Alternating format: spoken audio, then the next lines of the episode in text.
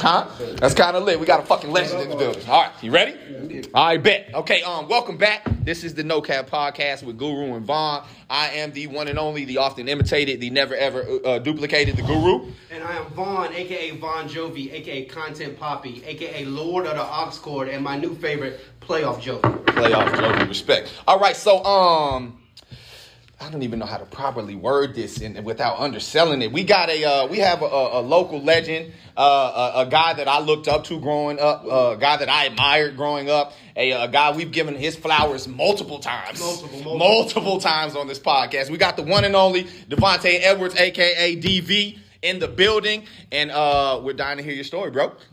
Absolutely, absolutely, man. Glad to be here. All right, so let's start from the beginning, bro. Talk to us. Where were you born? Where you grow up? Talk to me, bro. Give us the scoop. I'm just a young kid from Chapel Hill, North Carolina. Mm-hmm. Chapel, born at UNC Memorial. Go Heels. So absolutely, man. Grew up a Tar Heel fan. Mm-hmm. Tons of support around mom and dad, mm-hmm. and Chapel Hill High. Yeah. Middle school, went to McDougal. Okay. Mustang. School, yeah, Mustang. Respect. Absolutely. Yeah. Carrboro Packers. Yeah. Hey, Packers. What a time, bro. What a time. Absolutely, man. So my roots are in Chapel Hill. Very dope. But I've been fortunate enough to, have those spread across the nation and, mm-hmm. Obviously across countries, too. So, all right. So, now growing up, DV, not to stroke you or anything, you were a hell of an athlete. You were a hell of a fucking athlete. So talk to us a bit about, what you were passionate about as a kid and how when you started to find your passions. Well, I tell you what, man, I look at some pictures, I still got a little book that my mom keeps. And mm-hmm. so, I look at some pictures, man. I'm in a Harlem Globetrotter deal. I'm 3 years old and I'm dunking. And you know what I mean? And so, I know at an early age, man, my father, just kind of, I kind of gravitated toward the ball. Mm-hmm. He saw that was something that I was passionate about. Mm-hmm. And so, he started to train me up. Yeah. And, so that's kind of. Now, when you say ball, you talking basketball or football? I'm talking basketball initially. Basketball initially. Okay. I certainly had a love for football as mm-hmm. well. Mm-hmm. Again, I was a Tar Heel fan. Mm-hmm. Stayed so close to the stadium that I could hear the band playing, super hear the whistle yep. blowing. Mm-hmm. And so, it was always a dream of mine to just make it to that level. Not necessarily football, but mm-hmm. just, mm-hmm. Athletics. Yeah, I got you. Makes sense. Absolutely. So, I was just a young kid running around having fun. And yeah. That's really all it was. And, yeah. I just had a competitive aura about myself, mm-hmm. In all things that I did. Yeah. I think that's what, allowed me to excel. You want to go ahead? Go ahead. Yeah, get your shit off, man. Something we were talking about, we grew up together, for those listening.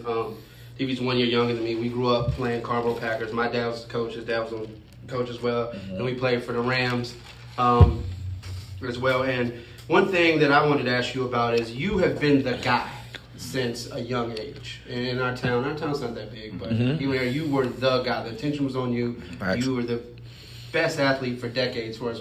Was there a pressure that was put on you by that from your pops or anything like that? Or you just, did you notice that growing up? I didn't really, pay a ton of attention to it, mm-hmm. to be honest with you. I think it was a lot of noise on the outside. So I know, I had, good people in my family to keep me humble, mm-hmm. To keep me down to earth, and to just keep my head down and keep working. Mm-hmm. So I didn't really read too many newspaper clippings. I had great friends. I was reading them. Trust me, I was reading them. I was watching them. I was reading them. Trust me, I was reading the shits. I knew more about DV than DV did. 100% facts. I was reading them shit. I had great friends, man. Mm-hmm. I had great friends, and, I was no better than they were. Mm-hmm. They were no better than I was, and, they kept me humble, mm-hmm. Kept me down, man. And so, I was just like the next man, mm-hmm. growing up. Yeah, that's funny you said that. We talked about this story on the podcast mm-hmm. before, but I'll never forget it. We were playing Holt in Durham. We show up. The Holt Colts. The Holt Colts. The hood as fuck. Holt Colts. I remember in the Jets. And we looking like, yo, where DV at? Where DV at? We finna get mocked. Like, where is DV at? Right? So game start, you know what I mean? We were like 3 or 4 plays in. Pops, your pops has always been the fly. Coolest motherfucker breathing. Flyest old guy. Coolest motherfucker breathing. Facts. I didn't even see him around town. I see him at the gas station. Yeah. You know what I mean? He's still cool as a fan to this day. Hey, what's up, young blood? Still cool as a fan. But anyway, so yeah, facts. Shout out Pops. So your pops pulls up, and I remember you used to get out the car, I don't think you warmed up, you didn't stretch, nothing. You know what I mean? We were like 10, 12 years old. You know? And it was just toss sweep to DV. It was 3 or 4 touchdowns. I was like, in a row. Game over. You know what I mean? That's crazy, bro. And, I don't know if you remember Coach Griff Graves and Mark Graves and Jeremy Elliott. Yeah. Because I remember, you know, in rec basketball, like, at that age, him being, he was, you know, dominating. And I was on Coach Graves and them team, and they would never let me play, even though I was busting ass in practice. They would just, I had to sit on the bench because I was smoking layups. Yeah. But I was nice. Like, I was nice. Oh, my God. But John, I just remember, you know, it was like a mystique figure. You know what I mean? And you just always kept it so humble. But you know one thing that's funny, not to cut you off. You know what I remember about DV as a youngin is that he was humble, he was cool. Like you could approach him, you could talk to him, but he knew he was nice. Yeah. He definitely knew he was nice. That's a fact. I'm not gonna be arrogant about it. I'm not gonna look down my nose at you. But I know you can't guard me, Mike. Straight up. Yeah, that's one of those things, man. You know, like I say, Michael Jordan. You know, huge idol growing up. You know, first book I've ever read, cover to cover. You know, was his autobiography or what have you. And so, you know, I generated a lot of, you know, the way that he went about business is the same way that I tried to model and go about business as well. Yeah. So humility was a big thing with him. Obviously had tons of support and everything from his family as well, too. Keep him down, keep him humble. You heard that, right? I don't recall that. Support from Jordan family. They, nice little group, little pat on the back. Yeah, no doubt. Dope, no doubt. That's super dope. Absolutely, man. Super dope. So yeah, man, that's always been a huge thing with me. Now, granted, I was never the athlete that you were. I was decent, but I was never the athlete that you were. Not feisty, but I can remember a certain point where I started to realize I was better than a lot of the people around me. Do you remember when you hit that point, what age you were, when you started to realize, y'all, I'm better than all y'all? Like 7 years old? It's crazy, man. Growing up, you know, my father worked at UNC, so I, you know, had the chance to go and play at Fetzer, play at Woodland Gym, you know, with the likes of, you know, guys in college and everything. So I like to say I was a little bit more tested, you know, than some of my peers. And so, you know, my dad, man, he sought, you know, other places, you know, outside of Chapel Hill, to help me hone my skills. You know, we found Winston-Salem. Started playing AAU ball there. We didn't have AAU ball here in Chapel Hill. Bro, so, you had an AAU team one summer. Y'all was so fucking stacked. I think it might have been when you was playing with Devin. Y'all was the Warriors or something? Oh, my God. You had, like, Wilcox and Mike Bell and all these. Oh, my God. Y'all had an NBA squad. Absolutely. Y'all had an NBA squad at, like, 16 years old. Randy Pulley.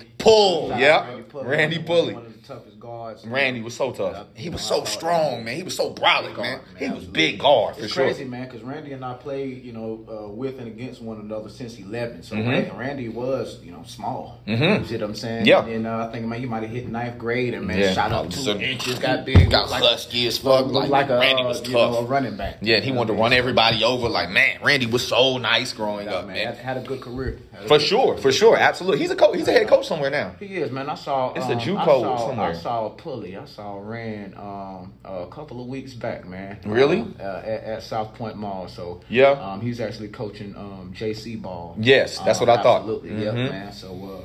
Absolutely. That's super. Got a question for you. What advice would you give to a two-sport star in high school? I mean, you started a basketball team, started a football team. Yeah. What advice did you get at a young age? Like, you didn't know, you know, how to choose, and what advice would you give a young athlete right now? Well, to be honest, man, I didn't really get a ton of advice. I got mostly support. You know, in terms of being a youngin. So I looked at the likes of, you know, the Ronald Currys, the Julius Peppers, and those type of guys that came before me, you know, that, you know, excelled, you know, at two sports. You know, I would tell a young athlete today, man, you know, keep your options open. There's a lot of transferable skill sets. In both sports, man, that you just never know, you know, the ones that, you know, you're going to be able to utilize and be better than they're at or what have you, or where your services are better suited for. And so I know I struggled with that some, you know, just being, you know, growing up in basketball, being, you know, the first love and you know, top priority. But then the, you know, and the natural skill set, you know, within basketball, you know, I was able to excel, you know, in football, you know, the ball skills and, you know, the moves, crossover. over without even dribbling. He's a bad motherfucker, bro. Releases as a wide receiver and those type of things. You know, so I say basketball helped me out. You know, helped me excel. You know, as a football player. So I would tell the athlete today, you know, keep your options open. There's a lot of transferable skills from within.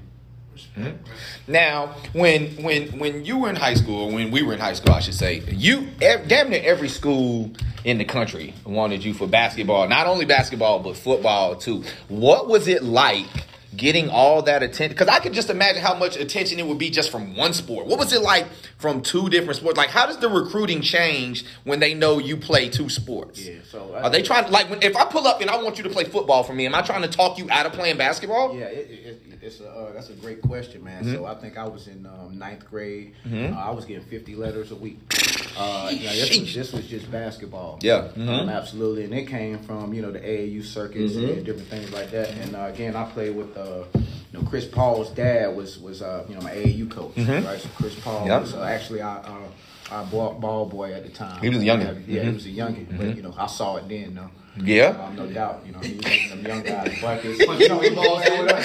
Hey, he was playing with us. Yeah, you know, man. So, good gracious. You know, no doubt about it. That's crazy. So, go ahead. I'm sorry. Go ahead, man. I was to piggyback on that. I was reading in an article, and they're saying that the reason that you said, Claudia, that you went to state because they were going to let you play basketball and football at the same time. Is that what sold you? Was going to say that you had to play as a sophomore, but state said you could come and play basketball as a freshman. Yeah, absolutely. And I didn't finish answering your question. So in terms of you know, so all of that attention from basketball. Yeah. So had a big year in football. My junior year.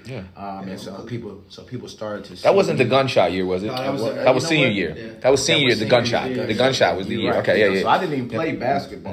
Football in ninth grade, you know, focused straight on basketball, and it was I had a coach, Joe Wolf. I've definitely heard that name. You know, he's walking the halls in ninth grade or what have you. And he kept calling me a pussy.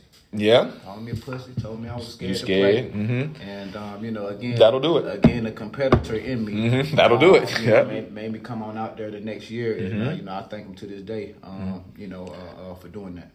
Wow, absolutely. Goodness gracious. So masculinity got you out. So yeah, and then now to add about Torbush, absolutely. Yeah. I remember Torbush crossing the former coach at UNC, former football coach.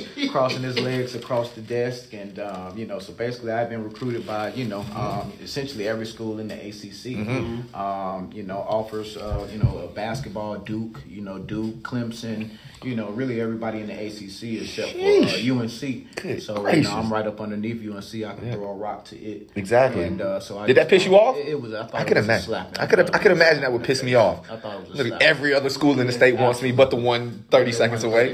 Yeah, that's crazy. So I was a bit salty about that. You definitely could have beat out Melvin Scott. 100%. You was better than Melvin Scott. Big facts. All due respect to Melvin. You was better than Melvin. Yeah, you was better than Melvin Scott. 100%. Freshman year, that roster was. Yeah, 100%. You was better than Dwight Williams. Played against Melvin Scott in the AAU ranks too. We were same class. Exactly. Yep. Too, so a lot of I remember guys, Melvin. You know, played with it against. You definitely gonna beat Jonathan Holmes out. 100%. Damian Price. Who was that? Like, you definitely could have beat these guys out. No doubt. So how?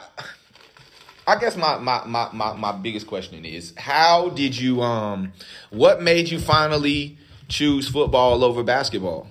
You know, so again, you know, just with the whole deal. So most two-sport athletes, if you're playing football and basketball, you know, football is going to happen first. So you have to be on. You got to be football first, yeah, exactly. You got to be on football scholarship.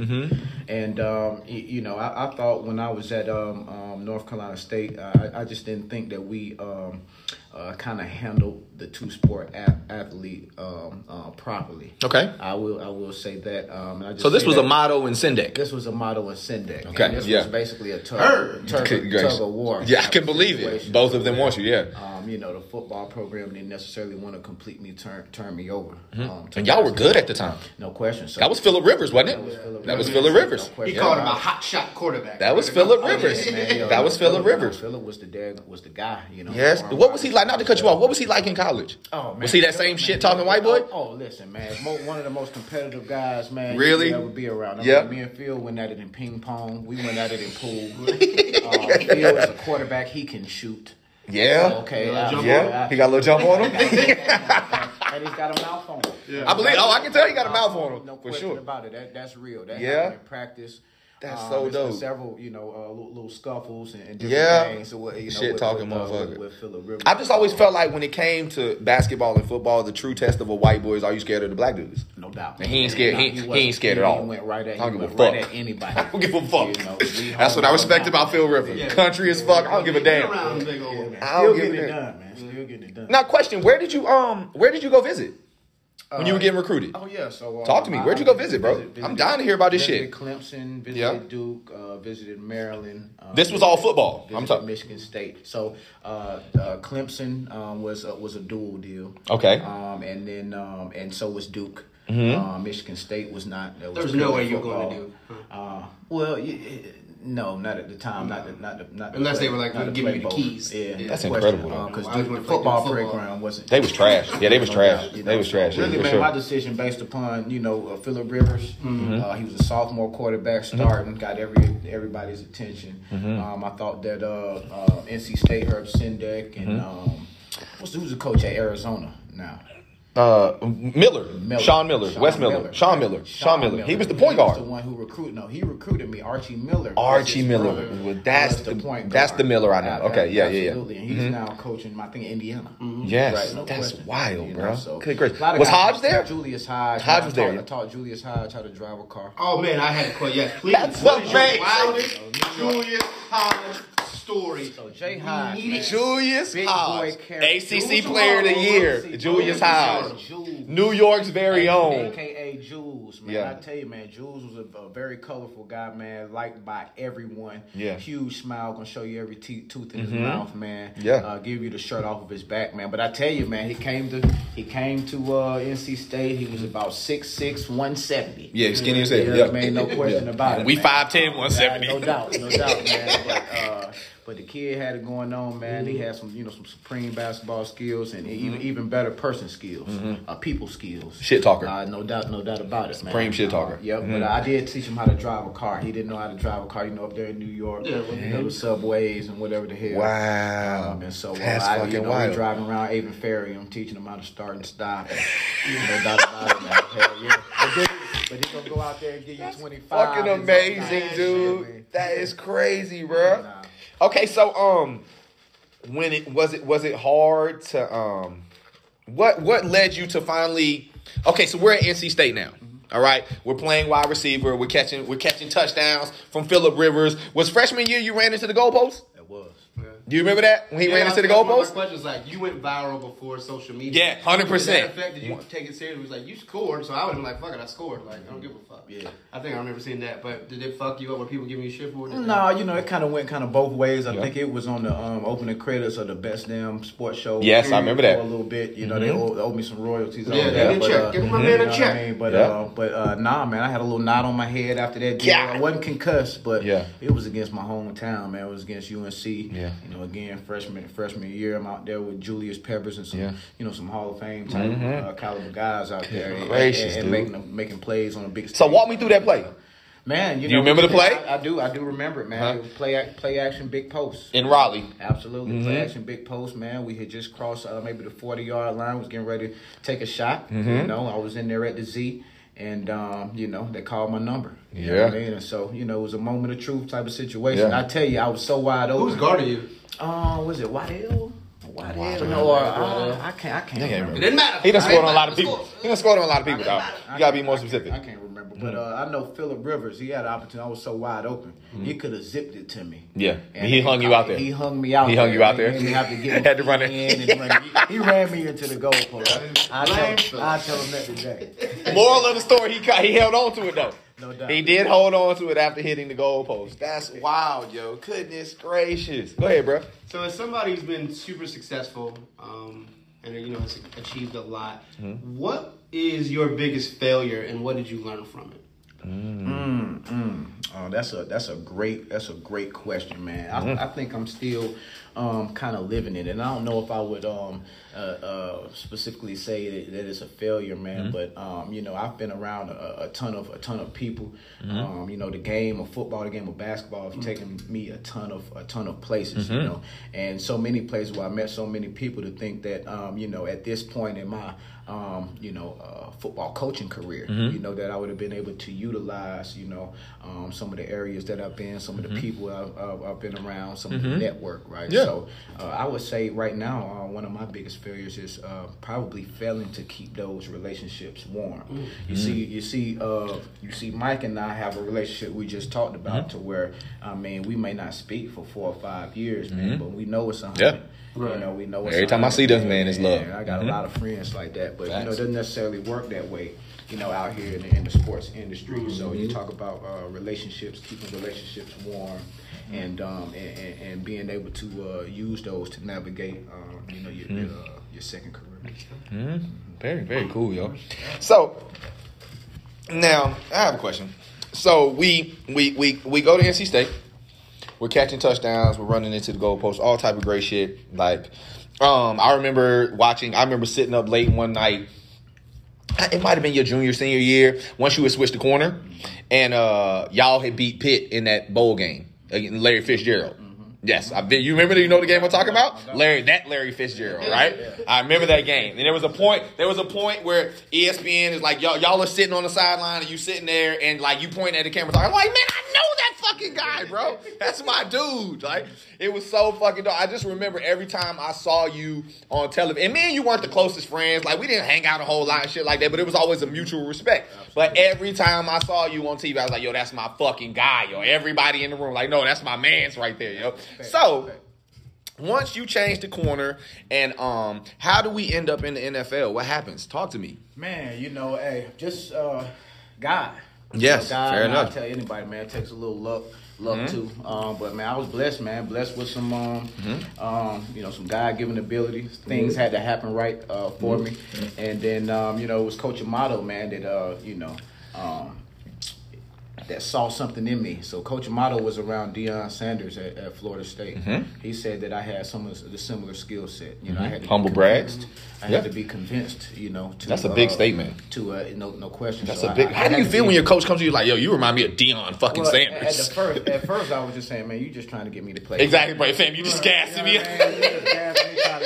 Stop gassing me. I'm trying to score touchdowns. Exactly. All jukes. Yeah, exactly, guys, man. You know, that's what I do. Yeah. You know what I mean? And so, but, you know, I took the challenge. You know what I mean? I took the challenge, and initially I was supposed to be going both ways, a la Chris Campbell, Ohio State. Charles Woodson type shit.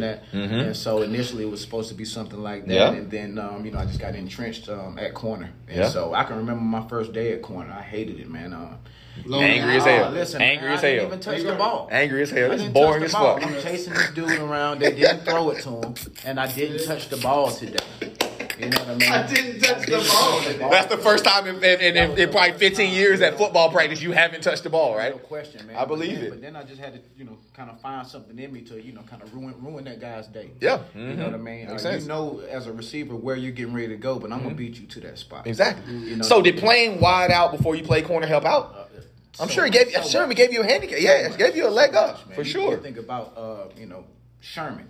And they took him in the National Football League, you know, decorated wide receiver at Stanford, right? It's no question that he's able to utilize, you know, what he learned and everything as a wide receiver, you know, for him to excel as a corner, He's not the best athlete, right? But he can eliminate some things. He knows what's going on. Absolutely. He's only covering a few different routes on any given play based on the formation, based on his IQ. Can you talk a little bit about the draft process? You weren't drafted. You come in undrafted free agent, 05. Can you talk about some of those workouts and what that process is? Yeah, like? What's that like? Because, you know, you reading, like, if you're not, hey, I'm not on these boards, yeah, is this really, am I really committed to this? Yeah, you know what I mean? Going to these what is that like? That's an excellent question, man. So, again, man, finished my senior season, man. I had a chance to go to the Hula Bowl. You know, all-star game out there. Yep. Had a chance to go out there and excel there. So, you know, that kind of, you know, got it in my mind that, hey, man, you know, you can get this done, you know. And so with that process, man, I didn't leave school. I know most people leave schools, you know, they go to, you know, another city to train. Yeah, the IMGs and all that shit. Yeah. They done taking classes.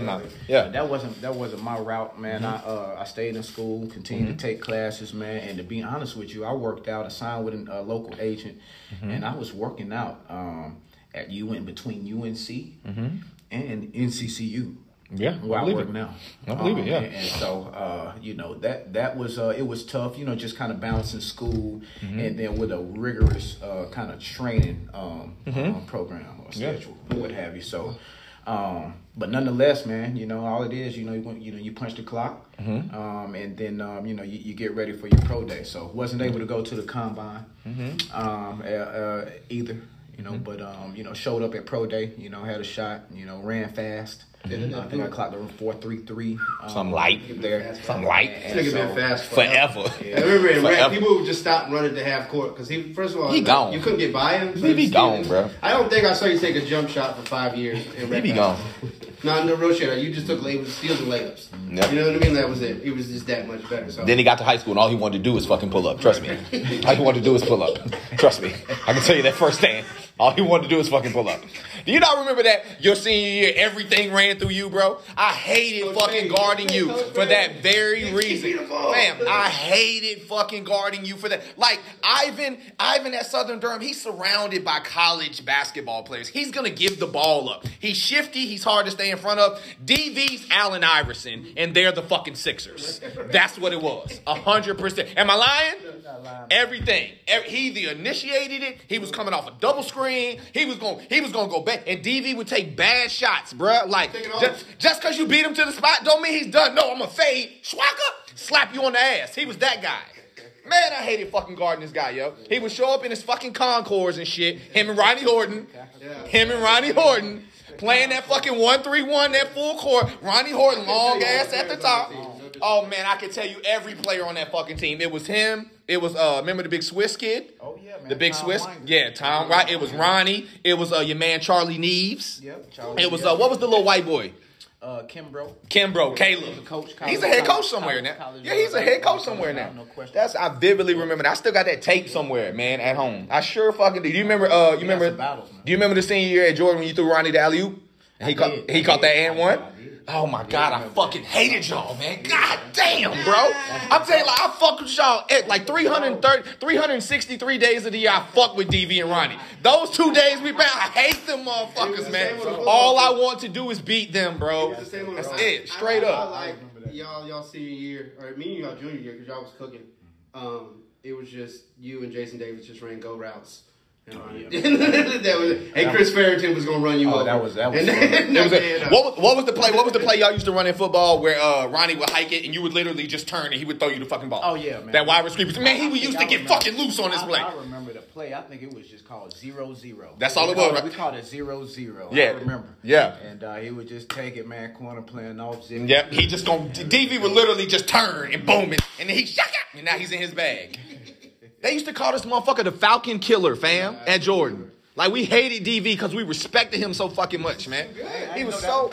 Fuck, we used to call you the Falcon Killer, dead ass, bro. And then all the girls at Jordan, like DV, man, we hated this motherfucker, man. We hated this motherfucker, bro. You have no idea. But it was all out of respect. You know what I'm saying? Like, he wasn't going to shit talk you. He wasn't going to try to embarrass you. But he wasn't going to bust your ass. Facts. 100% facts. Okay, so...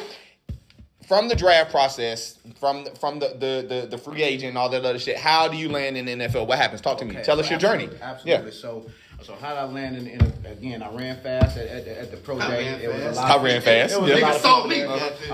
So I know I hate. I my favorite DV was 14. I hated 36 DV. Yeah, no it just looked weird. Whatever number. It looked weird. It just looked weird. I never got a chance to pick my number. Mm-hmm. You know, I was gonna make my number what it was. Mm-hmm. But in terms of the draft process, man, you know, again, did well at the pro day. It only takes one team to like you. That's it, right? That's just one. Two teams, but only take one team to like it. So, you know, I think we get around about the sixth round of the draft. I get a call from the Minnesota Vikings. You know, they're looking to take me possibly in later sixth and later seventh round. Super dope. Did you expect to be drafted? You know, I was hearing some rumblings that you know people thought that I should be drafted. Did AJ come out with you? AJ didn't. He was still there. Because y'all was on opposite sides, right? Yeah, no exactly. AJ Davis, fast as fuck. No question. Absolutely. Like world class speed. Track speed. World class speed. 100%. Shout out to AJ Davis. K. Robin, Corin Robinson, and I played together with the Vikings. Right. Ah, okay, that makes sense. Too. Yep. So it was three Vikings on that team. Mm-hmm. But yeah, I got called in the sixth round. You know, they was thinking about taking me then, ended up taking me as a free agent or what have you. Yep. And that's my journey, man. I beat a seventh rounder out, beat a third rounder out to earn a roster spot that first year there. Golly, man. So talk about the differences between college football and the NFL. Man, so once I feel like in the NFL, everybody nice. So once you get over the wow factor. Yeah, know, the starstruck. To be honest with you, the biggest leap was from high school to college. Really? The biggest lead was from high school to college, man. Mm-hmm. I know. I remember when I got to college, I'm at receiver. I'm that reverse that I would used to bend the corner on. Yeah, and gone. Nobody's there. Mm-hmm. Yeah. This linebacker, he's clicking your heels now. Mm-hmm. Yeah. Jay Henderson is on your heels. You know what I'm saying? You know, so that was a different level, right? Yeah. I think I might have entered college at 165. Yeah. Mm-hmm. You know what I mean? And you know, you got some guys 22 years old with beards. Yeah. And different things. Kids, like, wives, all type of shit. Yeah. The difference between, you know, like again, college and the National Football League is, you know, those guys. This is how they make a living. This is how they feed their family. Mm-hmm. You know, and so those guys they're not playing with you know, out there. You know, they're so not gonna let no kid pull up. Once you get over the wow factor of, you know, who that guy is. So, you know, it's Daunte Culpepper right there. Yeah. You know, that's Peter Warrick. That's your idol growing up, man, right there. You gotta cover a kick and he's the punt returner. You were high school Peter Warrick. You know, you were 100%. You were high school Peter Warrick. 100%. I remember the 9 and the gloves and the fist up. I remember all that shit. 100%. That's crazy. Peter Warrick was a bad motherfucker in college. Side note, he was a bad motherfucker in college. Woo-hoo-wee. He was a bad motherfucker. Okay, so you're at the Vikings, and give me one moment where you were starstruck and you had to remind yourself, yo, like, I'm a peer now. Yeah, Daunte Culpepper, man. Culpepper. Used to play quarterback, yeah. Yeah, man. 6'4". He as big as he looked? 6'4", 265, man. Shit. So he could probably play defensive line. Playing quarterback, you know, bro. This guy's a quarterback. He's rolling. Was Moss there? Moss had just left. Okay. I think it was a Nate Burleson and some guys there, yeah. But nonetheless, man, I saw Daunte Culpepper. You know, one of my first practices there, he rolled out just a quarterback drill, and I mean a bucket, my trash can, you know, must be 60 yards away. Yeah, he just rolls out. He rolls out to his left, gets his shoulders square, across his body, gets his shoulder square, and puts that thing right in the trash can, holy 60 fuck. Yards away. I said, what? You might be all right. I'm a long way from Chapel Hill, bro. Man, he used to give us $20 or $100 a pick if we picked him off in practice. Really? Yeah, man. So that's a good question. That's how he tried to make himself better. That's super dope. Yeah, get some ones off him. Yeah. If people want to know, what was your first check? What was your first big check? And what was the first purchase that you bought, or dumb purchase, or a big purchase that you bought? Yeah, dumb or not, man, I made a bunch of dumb purchases, man. But I did purchase a car. You know, first check. You know, I think it might have been week one. Yeah. You know, type of thing. Yeah, week one. No, I need that. I need that. So yeah, that was my first. That's my first. That's amazing, bro. Purchase. What kind of car was it? A Denali. It was a Denali. Yeah. Man. It was a Denali, black Denali. You know, had some little feet on there. Yeah. Some little feet on there. You heard him? Some little feet. I felt like I had to fit in, man. I'm in a parking lot, got all kind of Bentleys and Rams. Crazy. Yeah, you got to fit in, right? Damn, dog. My goodness. So do you remember when you stopped looking at the NFL like the NFL and it's your job now? Do you remember, was there like a specific moment? Like, I can't keep looking around like a fucking deer in headlights. Yeah. I got to fucking, I'm here now. Yeah. Oh, no, you know what I'm saying? Man. So that all factor didn't last long at all. I think it was just initially right there with Culpepper, man. Mm-hmm. But, you know, as I, you know, continued on, a lot of those big names, yeah, different things, you know, might not, you know, I felt like, you know, there was just, you know, another guy. Yeah. You know, they putting their pants on the same way, just like me. You know, and there was a lot more about the name on their jersey. It might have been guys on the team, on the practice squad, that wasn't really that deal. I believe it. Know, but I'm trying to get a job. But some of the guys that have those big names, you know, they still putting butts in the seats. Yeah, exactly. You know, so that makes sense. So it is a business. So it's a business. Makes sense. At the end of the day. Mm-hmm. So once I understood that, you know, it's just execute and make plays, man. Question: who is the nicest wide receiver you ever had to guard? Randy Moss, no question about it. Sheer fear of the deep ball. Yeah, Randy Moss can go out there right now and catch a hitch or any kind of intermediate route because you're gonna be scared. Because you're scared he's gonna beat you deep. Yeah, you scared he's gonna beat you deep. It makes sense. Randy Moss throw his hand up when you were 5 yards in front of him because he knew he was by you. I'm gonna beat you. He's telling the quarterback, throw it. Throw that shit. Throw that thing up. I got it. Throw that thing up. That's fucking nuts, bro. You are a rookie. Was, and again, you don't want to, I don't want your statutes or limitations or whatever, but the alleged boat incident. Oh my God. Were you present for that? And was it the media making a big deal or what it was? Or was it just some guy trying to let loose? You know what I mean? On the boat. So the boat party, the infamous boat party. The infamous boat party. What was going on for the Minnesota Vikings. What was that, 2005 right there? Yeah, that's 15 years ago. So that was actually our rookie party. Oh, okay. The boat party was set out to be our rookie party, put on by some big name vets. You know, shout out Brian McKinney. Brian McKinney, he seemed like the realest man from the U. Man, he seemed like the realest dude. Everybody loves him. Brian McKinney used to bring Serena Williams. I believe it. Yeah, Real Union. He just seemed cool with everybody. Friends with all of them, and so we were around some mega stars just due to him. But you know, hit him and Fred Smoot. Yeah. Smoot. Shout out to Smoot. Absolutely. Shout out Smoot. That was my guy there. And so, yeah. But nonetheless, man, they got it together. And they flew in some of the finest friends. Some of the finest friends that they could find. Yeah. You know, I'm talking about friends you're finding in magazines. Yeah. Flipping over, so on and so forth. And friends you've been staring at since you were a teenager. Yeah. Facts. You know, and we got on a big boat. Man, took flight, man. Lake Minnetonka was lit. That's so fucking dope. Everything that happened out there. Yeah. Respect. Okay, I guess not a question, but I guess a story. So one night, I'm me and Tori and Hester, we're sitting on the fucking couch, watching Monday Night Football, and it's the Vikings at Lambeau Field against Brett Favre and the Green Bay Packers. Right? Brett Favre draws back. He goes to throw to his left.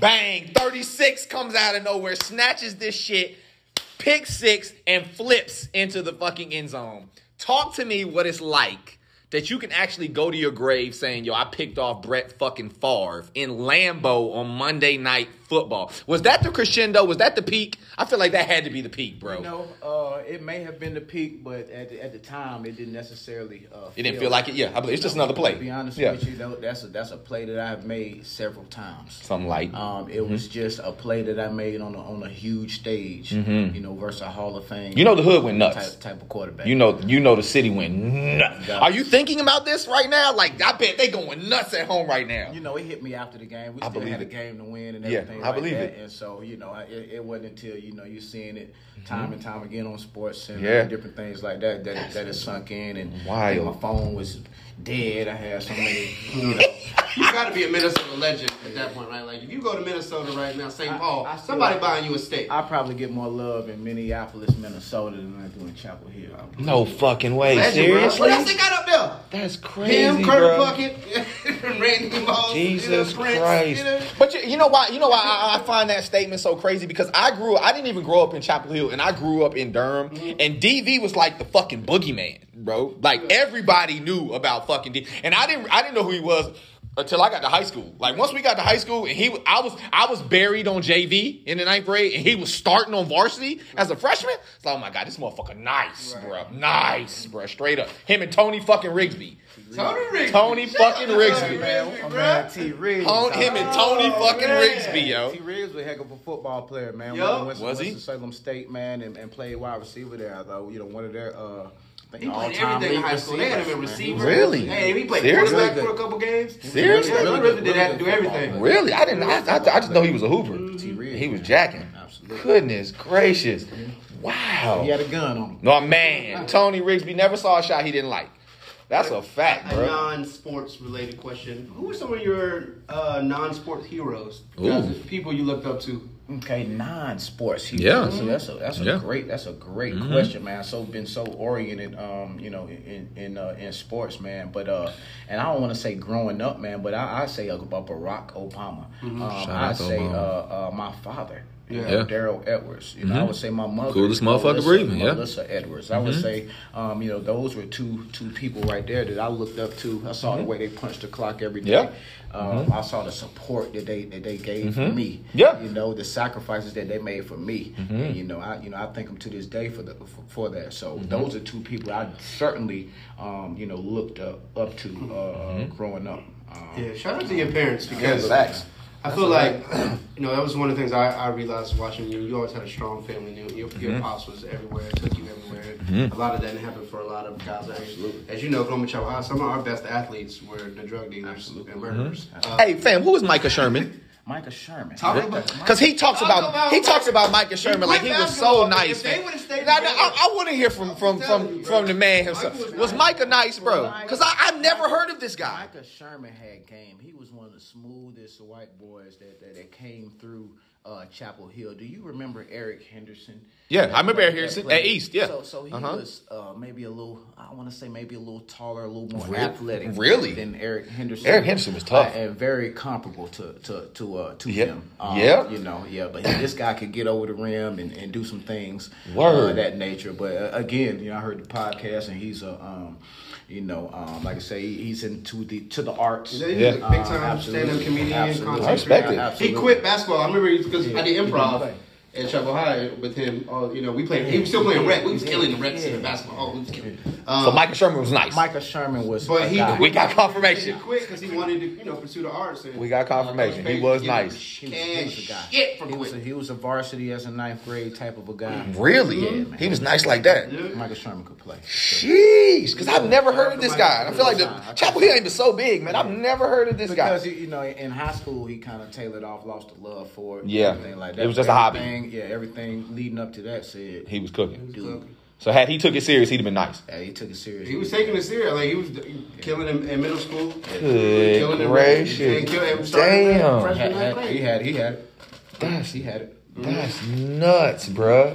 Holy shit, because you be talking about this dude all the time. I've never heard of him. I just remember if he would have said, because, we were like, we're doing improv together. We're doing, plays together. We still killing in rec center basketball. And the rec center is the guys, the white boys getting drunk and high before the game and don't play rec center basketball. And I remember, like, we're the improv team, and it's like, they thought y'all was the only guys who play basketball. They think we some suckers. We got guys looking around, and I just remember being able to throw it off the glass and wreck basketball, what I mean? And he come and grab one. Or running the pick and roll, in a wreck basketball game, knowing nobody knows how to hedge out gracious, man, and just dropping it out, He was smooth. He was smooth. Goodness gracious. So it's funny that we're having this conversation, because one dude that I've realized we've never given his flowers on this fucking podcast, Chris Hobbs. Oh, man, listen, man. Hold on. DV, you were the man in Chapel Hill. Talk to motherfuckers about Chris Hobbs. Well, listen, I had to share. I had to share. 100%. He was the king before you was. No question, man. 100%. A guy that won. Bruh, Chris Hobbs was a monster. High school state champion. First year. 6'6".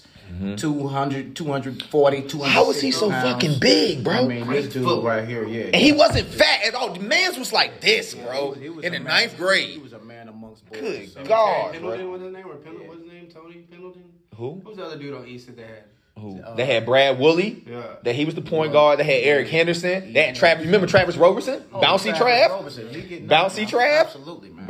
Travis Roberson is probably 40 years old. He can still dunk a basketball today. He had some up. He wasn't that good, but he was a bouncy motherfucker. He was super bouncy. He was solid in football too. Was he? Yeah, he was. Golly, whatever happened to Chris? Farrington. Yeah. What happened to Chris? Downhill runner, boy. You did not want to get in front of that nigga. I'm not sure, man. I kind of lost touch with Chris. Yeah. He was a year younger than me. Chris was athletic as fuck. But, yeah, man. So he was another guy around the city, man, who could really do it all. Mm-hmm. Basketball, football. Dominated Carrboro school. Yeah, absolutely, man. So it's funny. It's funny. I always thought close with his I think my mom close with his mom. Really? Still around everything. Yeah. I always thought Chris was. That was his nickname. Yep. Yeah, I always thought Chris was super duper cool, but it was like a known thing. Chris will smack the shit out you. Oh, no doubt. No, quick. Like he'll turn quick and smack the shit out you, yo. Quick. So so since we're here, talk to the world about Ronnie Horton. So Ronnie Horton, man, that's my best friend. Mm-hmm. Shout out to Ronnie Horton, bro. Shout out to Ronnie Horton. 100 facts. We've known each other, man, for friend of the fucking show. Ever. I mean, this guy was my quarterback at the Pee Wee Packers. Yeah. You know what I'm saying? All the way up, man. He's had my back. I've had his. I was the best man at his wedding. Super dope, man. You know. His son is my godson. That's super dope, man. And I just talked to him the other day, man. Yeah. Offensive coordinator at winning state championships. Yep, absolutely. Eastern Forsyth, man. Two-time champion offensive coordinator. So very proud of him, man. That's my brother. Mm-hmm. Ronnie's just a good dude. No question. He's just a good dude. He's a good question. I mean, he's just a good dude, yo. No question. Just a good dude. Yeah, like, genuine, man. Like Ronnie would fucking go head on head with you at 7:30, and then at 9:00, y'all best friends again. Like it was nothing. Like, it don't make no... You know what I'm saying? That's the one thing I remember about Ronnie. He was just a good dude, yo. Trust, loyalty. You know, all of the above. You know, you can turn your back on. So, question. What, in your opinion, what do you think Ronnie Horton did for you in terms of your career and your numbers and things like that? No question. But I feel like if your quarterback was trash, you wouldn't have been you. Listen. Ronnie Horton forever has been one of the better quarterbacks definitely in the area. Mm-hmm. I know Jason and I had a lot Jason Davis success. Shout out to Jason that year, man. But tough covers. But the point guard. Mm-hmm. But the point guard on the football field was Ronnie Horton. Mm-hmm. Saw him take leaps and bounds. Saw him be able to stare down the barrel, take hits in the mouth, sacrifice some things. As his best friends, it was sometimes I had to get at him. Sometimes, so we held each other accountable. Mm-hmm. We held each other in check on the football field, and that's what we doing off the football field now as men, holding each other accountable. Super dope. Doing it the same way. That's super dope. Yeah, sure. I just think it's super dope because I remember how close y'all was in high school and shit, and I just think it's super dope that we're fucking damn near 40 and y'all are still fucking thick as Steve. Yeah, I'm telling you, man, like that shit means so much more than all this other shit. You know what I'm saying? 100% fact. That's super duper dope. You got anything else, man? You got the legend here, bro. Get your shit off, man. You better empty your clip, bro. Empty your clip. Who was your favorite teammate? It could be at any level. Yes. And who was your least? Not named Ronnie Horton. Who was your least favorite player that you played against or played with? Least favorite player. Okay, so my favorite player that I say that I played with. Mm-hmm. Favorite player that I played with, I would say, Freddie Aughtry-Lindsay. Okay. So Freddie Aughtry-Lindsay is the Nichols coach right now at NC State. Okay. Defensive coordinator last year. Not doing too well. at Central. Vaughn loves the shit on state. He loves the shit on state. You're the only state player. I can say this out. You're the only state player that I ever rooted for. 100%. I heard that several times. 100%. You're the only NC State player. And it was only when you were not playing. Exactly, but I had fun playing with him. That was my college roommate, man, and so played on the same side of the ball and everything. It was, it was a good deal. What about your least favorite? Yeah, least guy you just did not like. Least they had to play with. Or maybe we've all against. Had teammates we didn't fuck with. Or even a teammate, maybe a guy you played against, man. Fuck this nigga over here. Like, we've all had teammates. Not guarding this guy tonight. Yeah, man, no doubt, man. Maybe he fucked your bitch. I don't know. To be honest with you, no teammate that I had that I say I just really hated. But it was I can't remember this guy's name, but he played for the Vancouver. The CFL team. You talking CFL shit? The BC Lions. Yeah, shout out to Vancouver. This dude caught me with the with one of the meanest stiff arms I've ever had in my life. He put you in the dirt. Listen, if you got the line on him, I need you're going to get got at some point. Yeah, everybody, all the good ones play long enough. Somebody's going to get you, bro. It doesn't matter. Yeah. So I got. Yeah, it happens. No doubt. Yeah. He caught me under my face mask. I couldn't reach him. I hit the ground. I got up. I saw this license plate. You know what I mean? I saw this license plate. And after he got pushed out of bounds, he turned around and gave you a little bit of that. Yeah, I just put DB in the dirt. You know, no doubt. You know, so to this day, if I see him, we gotta have a conversation. You know, we gotta have a conversation. We gotta have a conversation. That's dope as fuck. I get back to Canada. Oh my God! I'm still looking for him. That's hilarious, man. Holy shit, yo. I got two more questions for you. Hey, bro. I need an Anthony Grundy story. Yeah, that one. R.I.P. Grundy. Yeah, man. And what was your competitive edge? Yeah. And you can, answer it anyway. What gave you the you knew that like, yo, I can dominate this. It's, whatever's fueling you to get you out. I got about it. So Anthony Grundy, man. R.I.P. to Anthony Grundy. No doubt. So I think he passed away last year, man. Yeah, it wasn't too long ago. Yeah, no doubt. So Anthony Grundy was one of the most unique basketball skill sets that I had really been around. And again, I played with and against a lot of good guys. Yeah, but Anthony Grundy, 6'2". I mean, his wingspan must have been 6'6". Yeah, he was long. I mean, he had one of those shots that was kind of over his head. His shot was super ugly. And it was over his head. He was a bucket. But he was a bucket, though. And you couldn't get to it, right? And so, and even defensively, the amount of deflections that this guy was able to get, things that you didn't think he would be able to get to, he can pluck it and grab it from the other side type of deal. Yeah. So it was a unique deal going against him at practice, every day. And then just one of the most colorful guys that you could be around. You talk about a Julius Hodge, but Anthony Grundy, he was the leader, all ACC. He was the ACC Player of the Year, my freshman season. And so, man, Anthony Grundy, man, had a big time influence on me growing up. What was Sendak like? Sendak, Sendak. I run that Princeton offense, right? What was Sendak like? Think Princeton. Yeah, man. He just didn't seem like the coolest of guys. So Herb Sendak, great guy. Didn't you play with? I'm sorry, not to cut you off. Didn't you play with Will Roach? Yeah, Will from Broughton. No question. Yo, fun fact: that white boy was so nice at Broughton. I played against him my junior year when they had Shav in them. Yeah, he was so nice. He had a J on him. He was so nice. Like he was the leader of the team. Yeah. He was the best player on the team. They had Shavlik fucking Randolph. Yeah, Shavlik, yep, absolutely. He put 53 on us. Yeah, he was a cheat code. He was a cheat code, man. Everybody else was 6'5". He was a fucking cheat code. Our tallest player was 6'2", bro. You 6'11". Of course you're going to have 55 on us. Yeah, he was cooking, man. He had a little J on him, too. Shab, man, there was one time he shot. I remember DV, man, we was coming down in transition, man. They kicked that shit out to him on the wing in translate. He looked like he was standing in the bleachers when he shot that fucking shit. Yeah. 6'10", 6'11". Man, he would dunk it in the rim, wouldn't even move. Like, Shab was tough. Absolutely. Shab was tough. And he didn't say a word the whole game. Had the pedigree, too. His grandfather was. His granddaddy played at Duke. Yeah. Ronnie Shavlik or some shit. Absolutely. Yeah. 100%. That is fucking nuts, man. Goodness gracious, yo. Crazy. We got the legend in the building. This is lit. This is lit. I'm sitting here thinking of all these fucking questions. I want to ask this, man. I got a crazy bit, I'm just going to get them off. So Sendak was a dick. So Sendak, I won't say he was a dick, but he had one of the most developed vocabularies. He used it all the time. I believe it. Like he didn't drop it down for us. He wasn't gonna dumb it down for you. No, you got to come up. Yeah, you got to come up. That makes sense. But he allowed us to rise to that. Yeah, absolutely. That makes sense. But didn't really love the Princeton style offense a ton because it was mostly just flare threes, backdoors and shit. Yeah, it cut some of the creativity out of it, and that's where I felt like you're not going to dribble a lot in that Princeton offense. Absolutely. Yeah. So and you like to dribble. Yeah. So you had to be able to move without the ball well. Backdoor layup, flare three.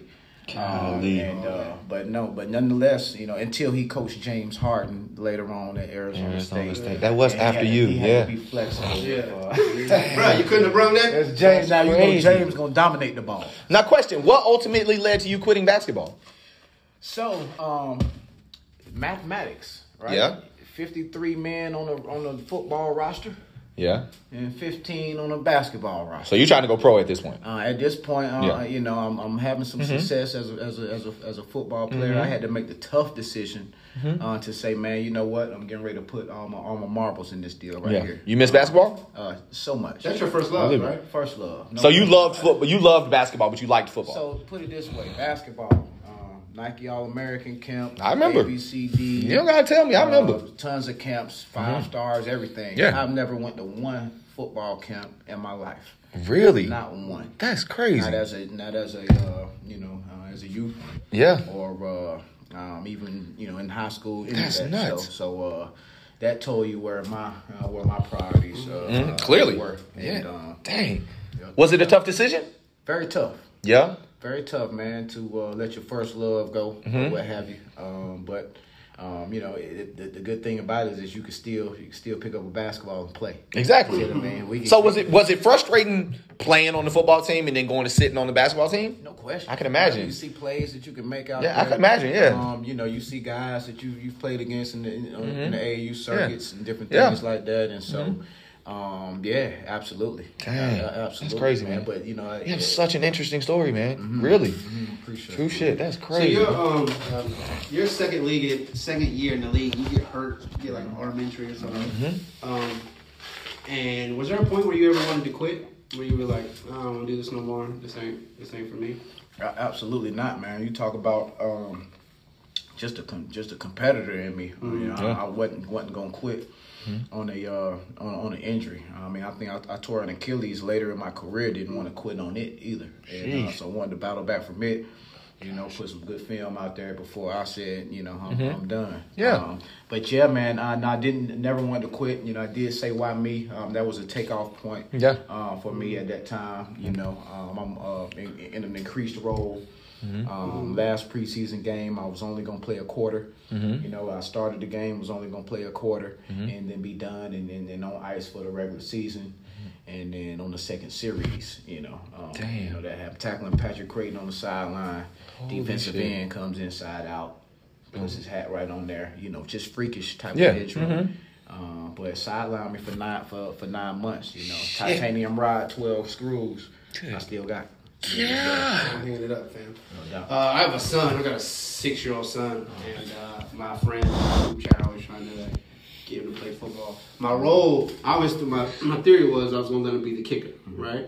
One, you ain't leaving school early to be the kicker, so at least you are gonna graduate from college. Now in this day and age, I don't know, whatever. You know what I mean? You got a college education. You would come up. You graduate college. I did my job. So. Who don't need a fucking killer? Right? Who don't need a kicker? Right. You need a kicker, and then I'm like, okay, cool. You at least graduate from college. If you any kind of good, you get a tryout. I mean, you get fired every day, right? Mm-hmm. But then I don't know if y'all saw this past weekend the Memphis UCF game. Mm-hmm. Quarterback for UCF is thrown for like 600 yards, 6 touchdowns. He's working out. It's 59-40. You know, it's just like it's 7-on-7, right? Uh-huh. And the kicker got a 43-yarder. You know what I mean? Not a bad kid. You know what I mean? I think he made a couple tonight. And he, of course, he shanks it, bonks it, you know, blows it. They lose by 1, right? Your quarterback, he have 600 yards. You're supposed to win, right? You got to win that game. So the kid, the white kid, he's on the sideline and he's upset and he's throwing the Gatorade. And I guess one of the skilled set players, black man, you had one fucking job. You got one job, bro. So kick the fucking ball. Like it, you know, they try to fight each other on the sideline. Like, maybe I don't want my son to play kicker. You have a daughter. Would you, if you have a son, would you let him play football? You know, if your son could play football, go ahead. Yeah. Listen, go ahead. So yeah, man. If you get your back, again, you say you got a 6-year-old son. Yep, my daughter Zaya Kyrie. Edwards. Shout out to her. Absolutely. Shout out to her. She cute as hell, bro. She cute as hell. I appreciate it. Mm-hmm. But yeah, man. You a certified lover boy. Respect. But you know, man, to be honest with you, you know, I think I would. I think I would. Yeah. I would let my son gravitate to, you know, whatever it is he was passionate about. Mm-hmm. You know, so I wouldn't be that guy to force feed or mm-hmm. stick a basketball, football, yeah. whatever in his mm-hmm. hand. I want to see where he gravitates. Dad, I'm trying to play fullback. Yeah. You're going to listen to me right over here? Yeah, watch out, bro. Do your thing. No, I'm just trying to knock heads off. Yeah. No doubt. Pick up this soccer ball. So I would. So I would, but, you know, now you're talking about the age that I would let him play. Mm-hmm. I think that, you know, with all the things that we're finding about, you know, concussions, head mm-hmm. trauma, injuries, you know, football's different stuff. Now. Mm-hmm. That's some real stuff right 100%. There. So I think I would be smart about the time and age that I would let him play. Mm-hmm. You think about those little guys now, the damn neck can't even support the helmet. Exactly. You know what I mean? Yeah. Type of deal. So the helmet, they're wobbling in when they run it. Yeah. Absolutely. Uh-huh. So that's a fact. I would be smart about it, but if that's what he wanted to do, if that's what he was passionate about. That's crazy. You know, it's funny y'all bring that up, because I had this conversation with my son all the time. Play basketball because you want to. Don't play basketball because dad did. Absolutely. Don't play basketball because you think dad wants you to. Like, no, bro, you got to do what makes you happy. Absolutely. I brought you in this world, but you got to live in this motherfucker. Period. Straight up. I can't do nothing for you. I did my job at this point. You got to figure out how to navigate. I read a quote from one of these articles, our interview had, and one of your tight ends was talking about T.A. McClendon. Mm-hmm. You did play with T.A., didn't you? This nigga was running niggas over and knocking helmets off in practice. T.A. was a fucking monster, bro. T.A. was like, he was getting national news coverage in high school. I'm getting out of the way. Because he scored like 150 touchdowns in 1 year. This dude was, they called him T.A. touchdown. Yes, exactly. Anywhere, mm-hmm. anytime. Mm-hmm. And, all ACC performer in his was he as big as he looked? Year. You know what? He actually wasn't. He wasn't that big. He looked big as fucking pads, man. He was 5'10", 215. But it was solid. Maybe got up to 220. But it was solid. He was a little bigger. Solid, this bro. This guy was just a monster. Dude. Practice like shit. Really? Practice like shit. For real. But when the lights came on, nobody could tackle him. Mm-hmm. And you talk about a guy that played through injury, played through pain. Yeah, he just wanted to play. He was a guy that was injured out there a lot of times. He had his dominant hand, wrist broke. He had to, carry it in his off hand. And gracious. As a freshman, all ACC. No question about it. So nuts, one of the best running backs I had ever played around. State championship. I watched him. Yeah, I watched him cook in the state championship too. Yeah. Right. It's funny you say that. I had forgotten all about T.A. McClendon. Good segue. Has there ever been a moment? They're like kind of combined questions. Has there been a moment where a team or a coach or whatever has expected you to be out on the field when you couldn't do it? Where like, I should not be out here competing right now. Like, I want to compete, I want to win, but bro, like, my shit's hurting. And can you talk a little bit about a typical NFL medical staff? Like, there's always this debate that, like, are they really going to put the best interest, the football team in Washington that I gave up, that I don't follow no more. I gave up that narcotic. They had the Trent Williams, and they was lying to him. They were like, bro. Yeah. Have you ever been in that situation where somebody's giving you... Are they thinking about you or thinking about the money? Yeah, so to be quite honest with you, man, nothing is bigger than the shield. Facts. Nothing is bigger than that's why we're here. People are going to do everything to protect that. No question about it. Mm-hmm. And so, I did have an instance to where I had tweaked a knee. I had sprained an LCL ligament and sprained my ankle on the same leg maybe 2 days before one of our preseason games, to where I was jockeying for. Yeah, you trying to get a job. Yeah, absolutely. Mm-hmm. And you talk about that morning I can barely stand on my leg. Type of deal. It's no way that I think that I can play. Mm-hmm. You know what I mean? But medically, they pushed and pushed and pushed. You got to play. You know what? And I went out there and played. You want to play? You want to go back to Chapel Hill? You know what I mean? So, exactly. I went out there and played. Yeah. And so one or two things can happen there. You can excel, and they can see that, hey, this guy can play through some injuries or some bumps and bruises or what have you, or you put some bullshit film out there. You look like shit, and they send you home. Just that quick. It's the double-edged sword. Yeah, absolutely. Makes sense. It's a double-edged deal. Yeah, makes sense. You got to make a good decision about that. I know a lot of vets a lot of vets, you know, the good ones, you know, tell you how to do it, man. If you're not ready to go, don't get back on that. You know, it's funny that you quit. Who was your vet in the NFL? When you were a rookie, who was your vet? Listen, man, Corey Chavis. Never heard of him. Corey Chavis, look him up, All-Pro. He was an All-Pro. He shared the safety backfield with Darren Sharper. Shout out to Darren Sharper, 42. Shout out to him. He got in trouble. Yeah. Yeah, the creep. Now, shout out Sharper. Now, he flew the whole – he was the All-Pro, made it to the Pro Bowl my rookie year, flew the whole defensive backfield to Honolulu. That's lit. Put us up. That's lit. Know? So that was dope, man. Shout out Darren Sharper. That's a fact. My OG vet, man, was Corey Chavis, man. Okay. Corey Chavis, man, film junkie, one of the most, one of the smartest football people that I've been around, and he helped me actually grow as a player just with being on the field with him. You know, I was out there raw dogging it, just trying to beat you with sheer athleticism. Yeah. But he was the guy telling me, hey, you got to learn. It's 3x1 right here. Break on this slant. I got you over the top. What?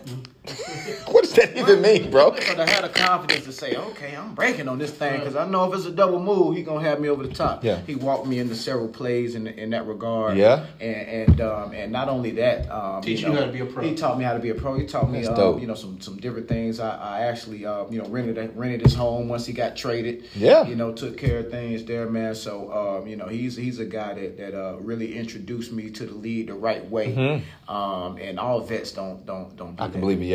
They could lead you down the wrong path. You might be trying to take something off their plate. Yeah, exactly. So, I'm going to screw you because you're trying to take my shit. He was one of the true ones, though, right there. That's super shout out dope. Wow. That is super, super dope, yo. So talk to me a little bit about your life today. We ran through high school, we went through college, we went through the NFL, we went through Monday Night Football, Lambeau, all this other shit. Talk to me about life today. Man, listen, man. I'm living, man. I just had a 38th birthday, October 17th. Happy birthday, my G. I appreciate it, man. I'm a father. You know, my daughter's 6 years old. Shout out to her. 6 growing on 15. Amen. You know, I'm in a great place. I'm in a great place in my life, man. You know, co-defensive coordinator, defensive backs coach in North Carolina Central University, man. I'm here close to home. I can see my parents and, super dope. And different things, man. And so, I'm blessed, man. Super dope. Yeah, absolutely, man. I also I'm involved in a relationship that's climbing. You know, respect. I'm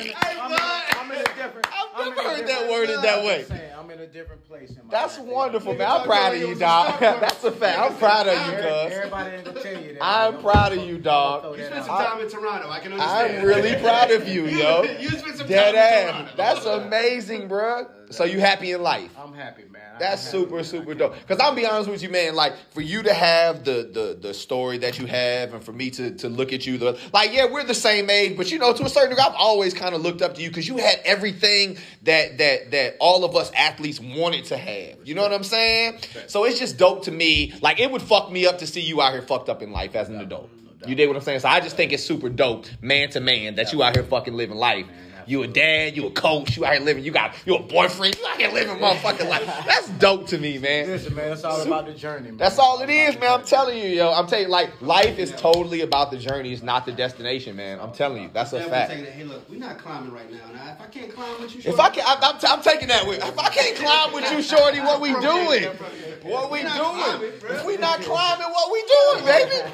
I agree. That's super. I'm not walking the track with you, baby. I'm not walking. I'm trying to climb. I'm on the elliptical machine. That's a fact. That's super dope. So, question before we get up out of here: is there anything you want to talk about? Anything you want to say? Man, listen, man. I just appreciate both of y'all, man. Again, put some good content out there through the airwaves, man.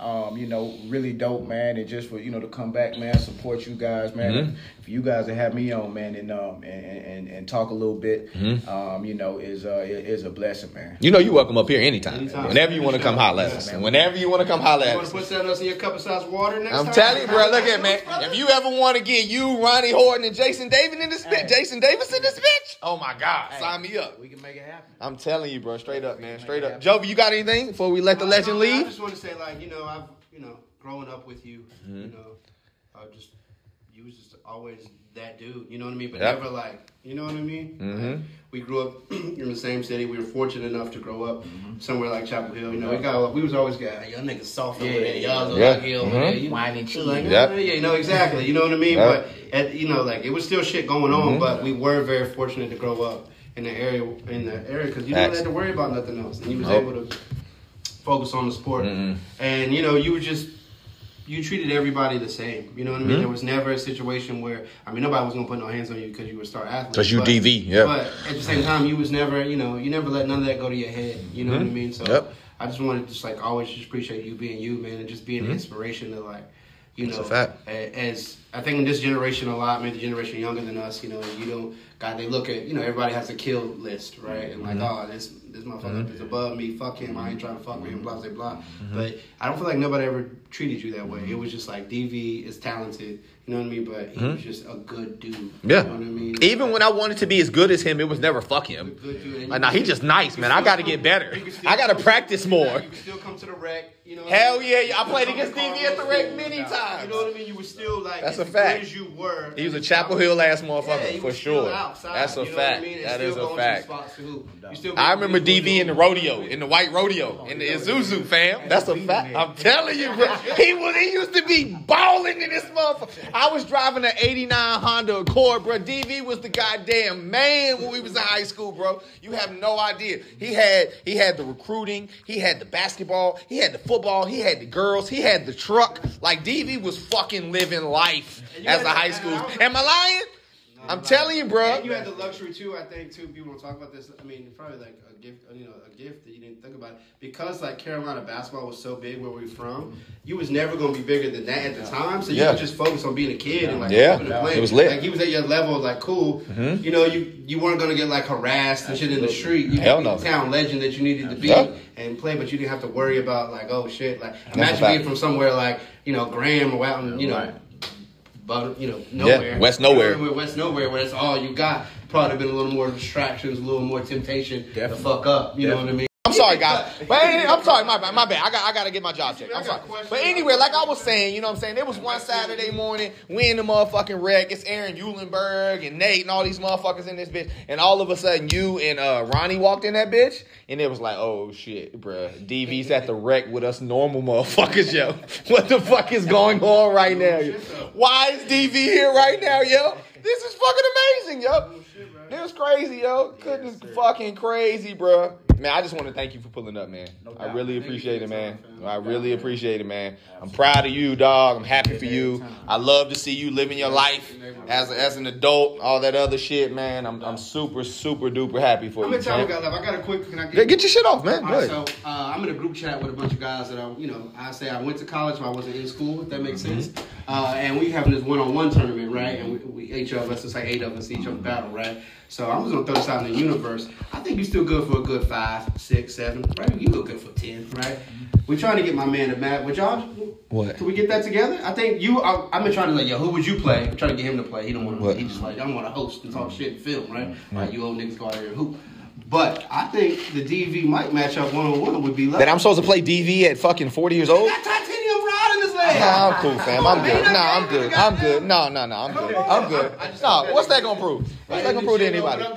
What's that gonna prove to anybody? Nah, we need to get you on the bill. We're 38 years old right now. This is what we'll do. You good for 10? We can start out with horse. Yeah, man, we can shoot jumpers. Start out with horse. We can shoot jumpers. And then see where we go from there. Yeah, you know what I'm saying? I don't, you know what I'm saying? We can put that on the underbill, the horse matchup, DV versus the guru. Horse. Thanks. You know what I mean? Respect. It's super, super dope, man. Rocking and I spoke that in existence. It's whatever, man. I got the man to pull up, bro. We was talking about. See, that's the difference between scared. You and we damn near 40. We damn near 40. We damn near 40 years old. Aaron Brown versus DB and we getting drugged. We getting fucking drugged. We getting drugged, and if we going to 11, I gotta score 11. I gotta score 11, fam. I'm just being honest, fam. And I might have to guard both of them motherfuckers. You gonna play one person straight up. I'm like, yo, switch. You know what I'm saying? From West Virginia, I saw highlight that with the ball in. He had a ball in for him. He played in West Virginia recently. What you talking about? Like last 3 years, he got a terrible receding hairline. He's not young. He's from Ohio. You talking about Lil Michi? No, not Lil Michi. The guy who played at West Virginia the last 2 years, I think. Oh, I don't know who the fuck is about. I don't. I saw a highlight where he guarded literally everybody on the possession. He literally switched everything. He guarded 4 people on one possession. Straight up, man. That's gonna be you, bro. I got a question for y'all. Yo, what's up? God. So, Who the best basketball player in the NBA right now? Ooh. I mean, skill set wise, he was the best. I mean, the best basketball player probably LeBron. I just think that everything he might lack in athletic shit because he's older now, he's mastered the game of basketball. There's no situation he hasn't been in. There's no defense he hasn't seen. There's no, you know what I'm saying? Like, he's mastered. Like, I was having this conversation with him a couple weeks ago. Like, we're so conditioned to how great LeBron is. When he makes a mistake, you're like, whoa, what the fuck? He made a mistake. He didn't make the right read. That type of shit. He's mastered the game of basketball. Exactly. Like, he spoiled us. Man, you talk about myself being in this Chapel Hill spotlight for a long time. Yeah. You talk about LeBron being that was a totally different spotlight. Totally different spotlight. Since like 16. Yeah, that's crazy. One. And lived up to it. Has he gotten a speeding ticket?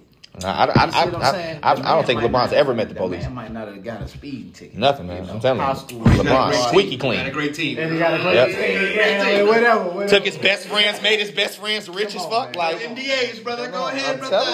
Sign that up. That's crazy, bro. I think skill set wise, I would say LeBron. And he said, he had a quote the other day. He said, like, he's so smart at the game of basketball. Like, his basketball IQ is so good, mm-hmm. and that he's been so good that he can actually decline, but because he's so smart, you're not going to notice. You're not noticing. That's what I'm telling you. His athleticism is declining, mm-hmm. right? But you're not so smart. He's finding other ways. I know. I'm still going to be effective. He's finding other ways. I can't blow past you. I'm going to post you up now. Best young player? Luka Doncic. You damn right. Shout out to 77. I got like a little bad. I'm going to go second book. Devin Booker, I could live with that at number 2. Yeah, he's a but fam, Luka different. I like my favorite. And you know what I respect about Luka? Luka's been playing fucking professional basketball since like 12. It's like 12 against grown men. You think he worried about Marcus Morris? Get off me, bro. I've been playing professional basketball since 12. I love I'm telling you, player. Bro. My favorite player. He's amazing. Very smart, IQ basketball player who will fight you, and I feel that's why Luka's. He got that. You know what I mean? You think Luka will fight?